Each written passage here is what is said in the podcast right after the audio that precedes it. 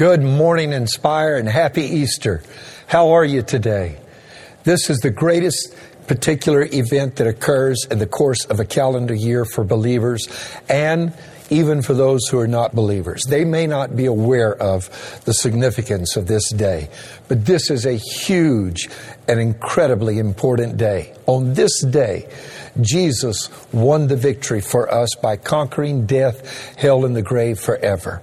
And I'm so happy that you've tuned in to join us in our online streaming service this morning. That means so much to us because I miss worshiping with you in person. I really miss connecting with you each Sunday, getting to see you being able to speak to you, say hello. So hopefully this will serve as a greeting that will uh, let you know that you're in our hearts and, and you're being thought about and prayed for. And I'm praying for God's covering over your life, your family, protection.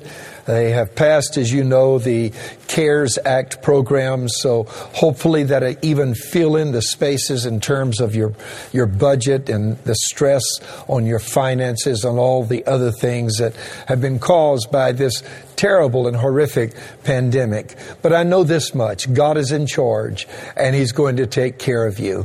I do know this the Lord is our shepherd we shall not want. He's going to see you through this. And so on this Resurrection Sunday, I want to welcome you to our service and say again that this day symbolizes victory over everything. I'm going to turn to John chapter 19 and I want to read there in verse 40 through 42. Then we'll continue reading into the next chapter the Bible says, Then they took the body of Jesus and bound it in strips of linen with the spices as the custom of the Jews is to bury. Now, in the place where he was crucified, there was a garden, and in the garden, a new tomb in which no one had yet been laid. So there they laid Jesus because of the Jews' preparation day, for the tomb was nearby. And continuing on, Verse 1 of chapter 20, now on the first day of the week, Mary Magdalene went to the tomb early. And I want you to notice that. While it was still dark. In other words, the sun was just not yet quite up, and there was only the glimmer of light in the distant horizon. The other gospels say that early when morning had come.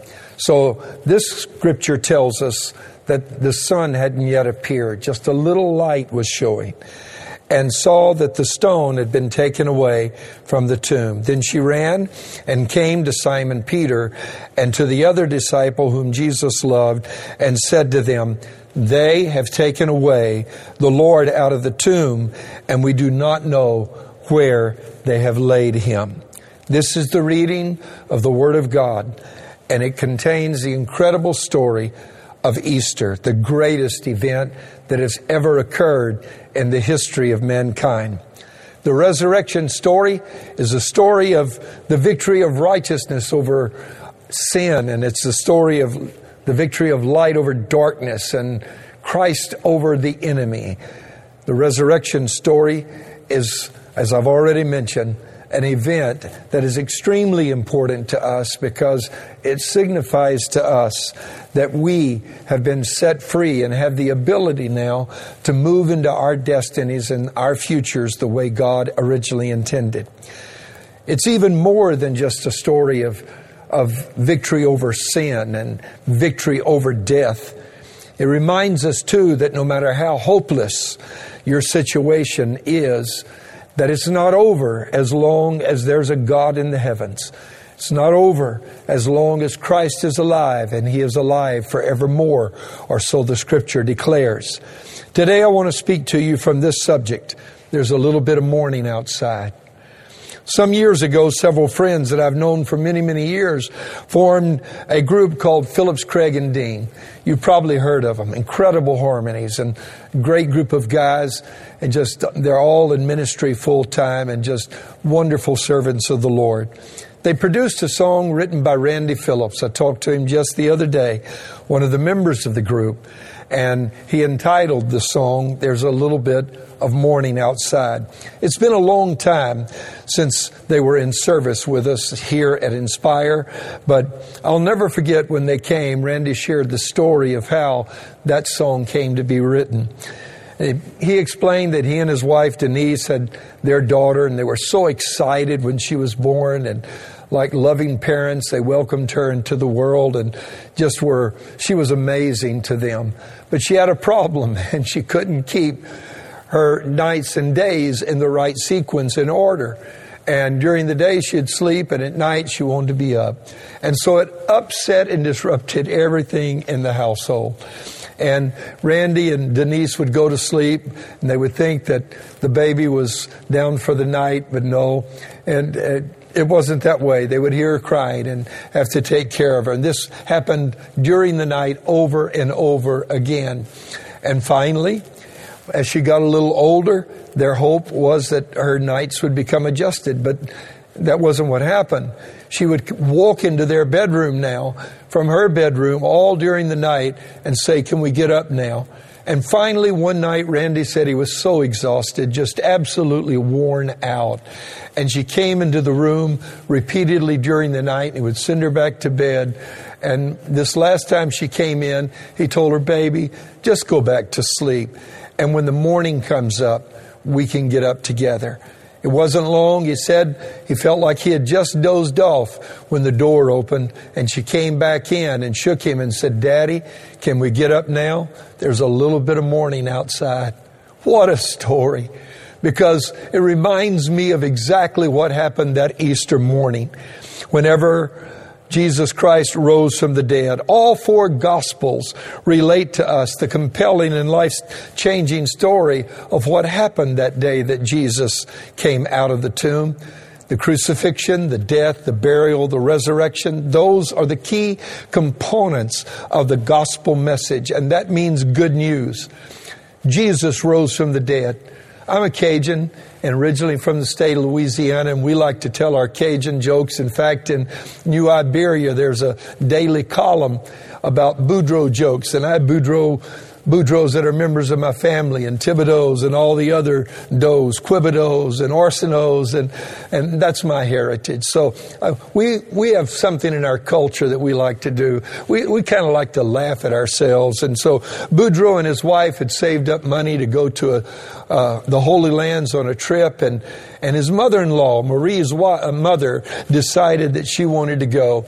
And Boudreaux was opposed to it, but Marie kept on insisting, Mama's got to come. And you know how it is. If Mama's not happy, nobody in the home is happy. And so Boudreaux finally agreed that his mother-in-law could come. And they were in the Holy Land, and one night she passed away gently in her sleep. And it was a shock to everyone. And the funeral director told Boudreaux there, he said, we can have her funeral and bury her here, and we have a special going on, and it's only $350. But if you ship her back to the United States, we've already checked, it's going to be $10,000. And Boudreaux thought about it for a minute, and then without hesitation any longer, he said, let's ship her back home. And the funeral director said, Man, don't you realize that you would be saving all of this money, $9,650, if you bury her here?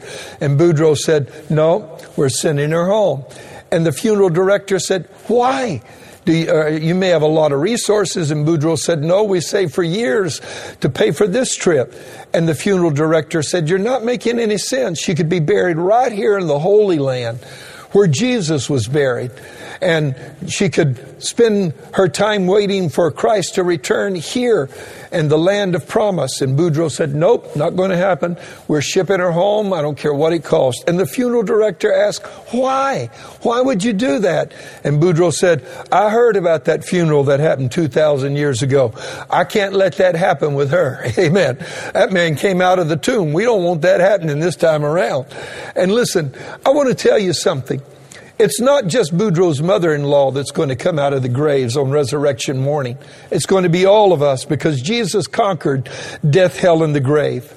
In this story, leave it to the Apostle John, one of the 12 disciples, to as it seems to be able to relate the most poignant of the details that there were regarding the death of Jesus and what the disciples went through afterward. John had a pastor's heart. He was the one possibly with a heart most like that of Christ. He records the hopelessness and despair felt by the followers of Jesus during those three days. The days that Jesus was crucified, when he was in the tomb on Saturday, and all during Saturday night as well. Those three days, John does not hide from us either the alarm experienced when the report came that Christ was not in the tomb anymore. Neither does John even hesitate to cover up in this day when Christians feel like they have to be perfect. He doesn't hide from the fact, us from the fact that the disciples experienced doubt. When Jesus did appear to them all, the Bible said he had to show all of them his hands and his feet and the wounds in his side before they believed. And yet, Thomas wasn't there. He missed one church service, and that one church service he missed is why he's been called for 2,000 years doubting Thomas. You never know what you're going to miss out on when you don't come to the house of God or you don't tune in to the worship or the Word of God. But Jesus appeared later. Thomas, in the meanwhile, had said, Unless I see in his hands the print of the nails and thrust my hand into his side, I won't believe. Now, what's amazing, as I've already said, is the disciples had already seen the wounds in the hand of Jesus and the wound in his side, and they believed. At first, they were doubtful. But whenever Jesus appeared later and saw Thomas, he said, Here, here are the holes in my hand and also those in the one in my side. And thrust in your hand and don't be faithless, but be believing. From that moment forward, he has been considered to be the doubting disciple, yet they all were filled with doubt. And John doesn't mind sharing those details with us. Christians are not perfect. We do the best we can with the grace of God, but it's our, our Christ who is perfect. There's only been one who's ever lived who was perfect. And in this dark night that they experienced when Jesus was dead, they were deeply distressed and concerned. I've lived through dark nights that were a lot longer than 12 hours. I've lived through dark nights of despair that lasted months on end. I've also been in the far northern reaches of Scandinavia during the dead of winter when the sun doesn't even come up. Literally, doesn't come up. And then I've been there also during the summer when you had to hang a, a place, your blanket over the, the window to keep the light from coming in so you could sleep. And uh, because they're so far north in the winter and the earth tilts away on its axis, they don't see the sun during the wintertime. And that's a very important principle, too, for us to remember, because when you tilt away from God, you move deeper into the darkness of night. And during the summer, the earth tilts toward the sun on its axis. And when you lean toward God, the light is always greater and the day is always longer. I want you to understand that when I'm talking about the sun, I'm not talking about the S U N, but the S O N. On resurrection morning, the enemy thought he had won. He always thrives in the darkness of fear and despair, doesn't he? But for three days, Jesus lay in that tomb. And on the third day, he came out. The eyes that had been open in compassion had been shut in death. The hands that had worked miracles were wrapped in gloom and despair. It appeared that God had been defeated and Satan had won. All hope was gone. Darkness ruled. The light had gone out. Night had entered and covered our world. But then suddenly there was a rumbling and the ground began to shake and the keepers there, the soldiers that watched over the tomb, were terrified as the stone rolled away, pushed by angels and Jesus Christ walked out of that tomb victorious forever. Why is this so important? As I close, it's important at several dif- different levels, and all of them apply to us. First of all, when he came out of that tomb, sin was defeated. The price had been paid. You could become a child of God. You were given hope. You were given the privilege of now becoming a son of God yourself. Jesus paid that price. The old song goes, All to him I owe. Sin had left a crimson stain, but he washed it white as snow. No matter where you have been or what you have done, there's freedom and there's forgiveness from the challenges of a broken past in Christ. When the sun came up that Easter morning, something changed. But then, even after we're saved, we still encounter dark nights of the soul, don't we? You ever been filled with despair? You ever gone through the tragedy of a divorce, the breakup of a relationship? You ever lost a job? Ever been in financial distress? Maybe with this virus going around, you're experiencing hardship right now. But I want to tell you the good news is that Jesus conquered it all. And he brings hope in the middle of the darkness. And the good news, again, is the gospel message that Jesus didn't just live and die, but he also rose again. So maybe in the hour of your despair, the darkest hour, as they say, is just before the dawn. You're wondering, what can I do? I've got great news for you, beloved. There's a little bit of morning outside. On Easter morning, the sun is coming up again. Jesus rules victorious. He's conquered death, hell, and the grave. And that means we win. Our side won. There's hope. And you're coming through everything that you're facing. Yes, you are. And so, Father, I thank you for the, the victory that you won for us and that Christ purchased for us with his own blood. I pray for every person that is watching this message this morning, this service online. If there's someone out there that doesn't know you, save them right now, Lord Jesus. Let them acknowledge their need of Christ and right now open their heart to you and invite you into their heart and make you their Lord and Savior.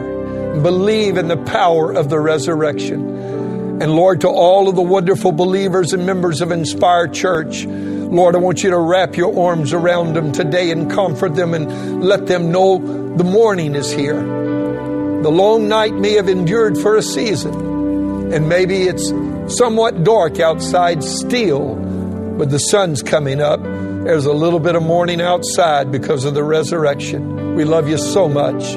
In Jesus' name, amen.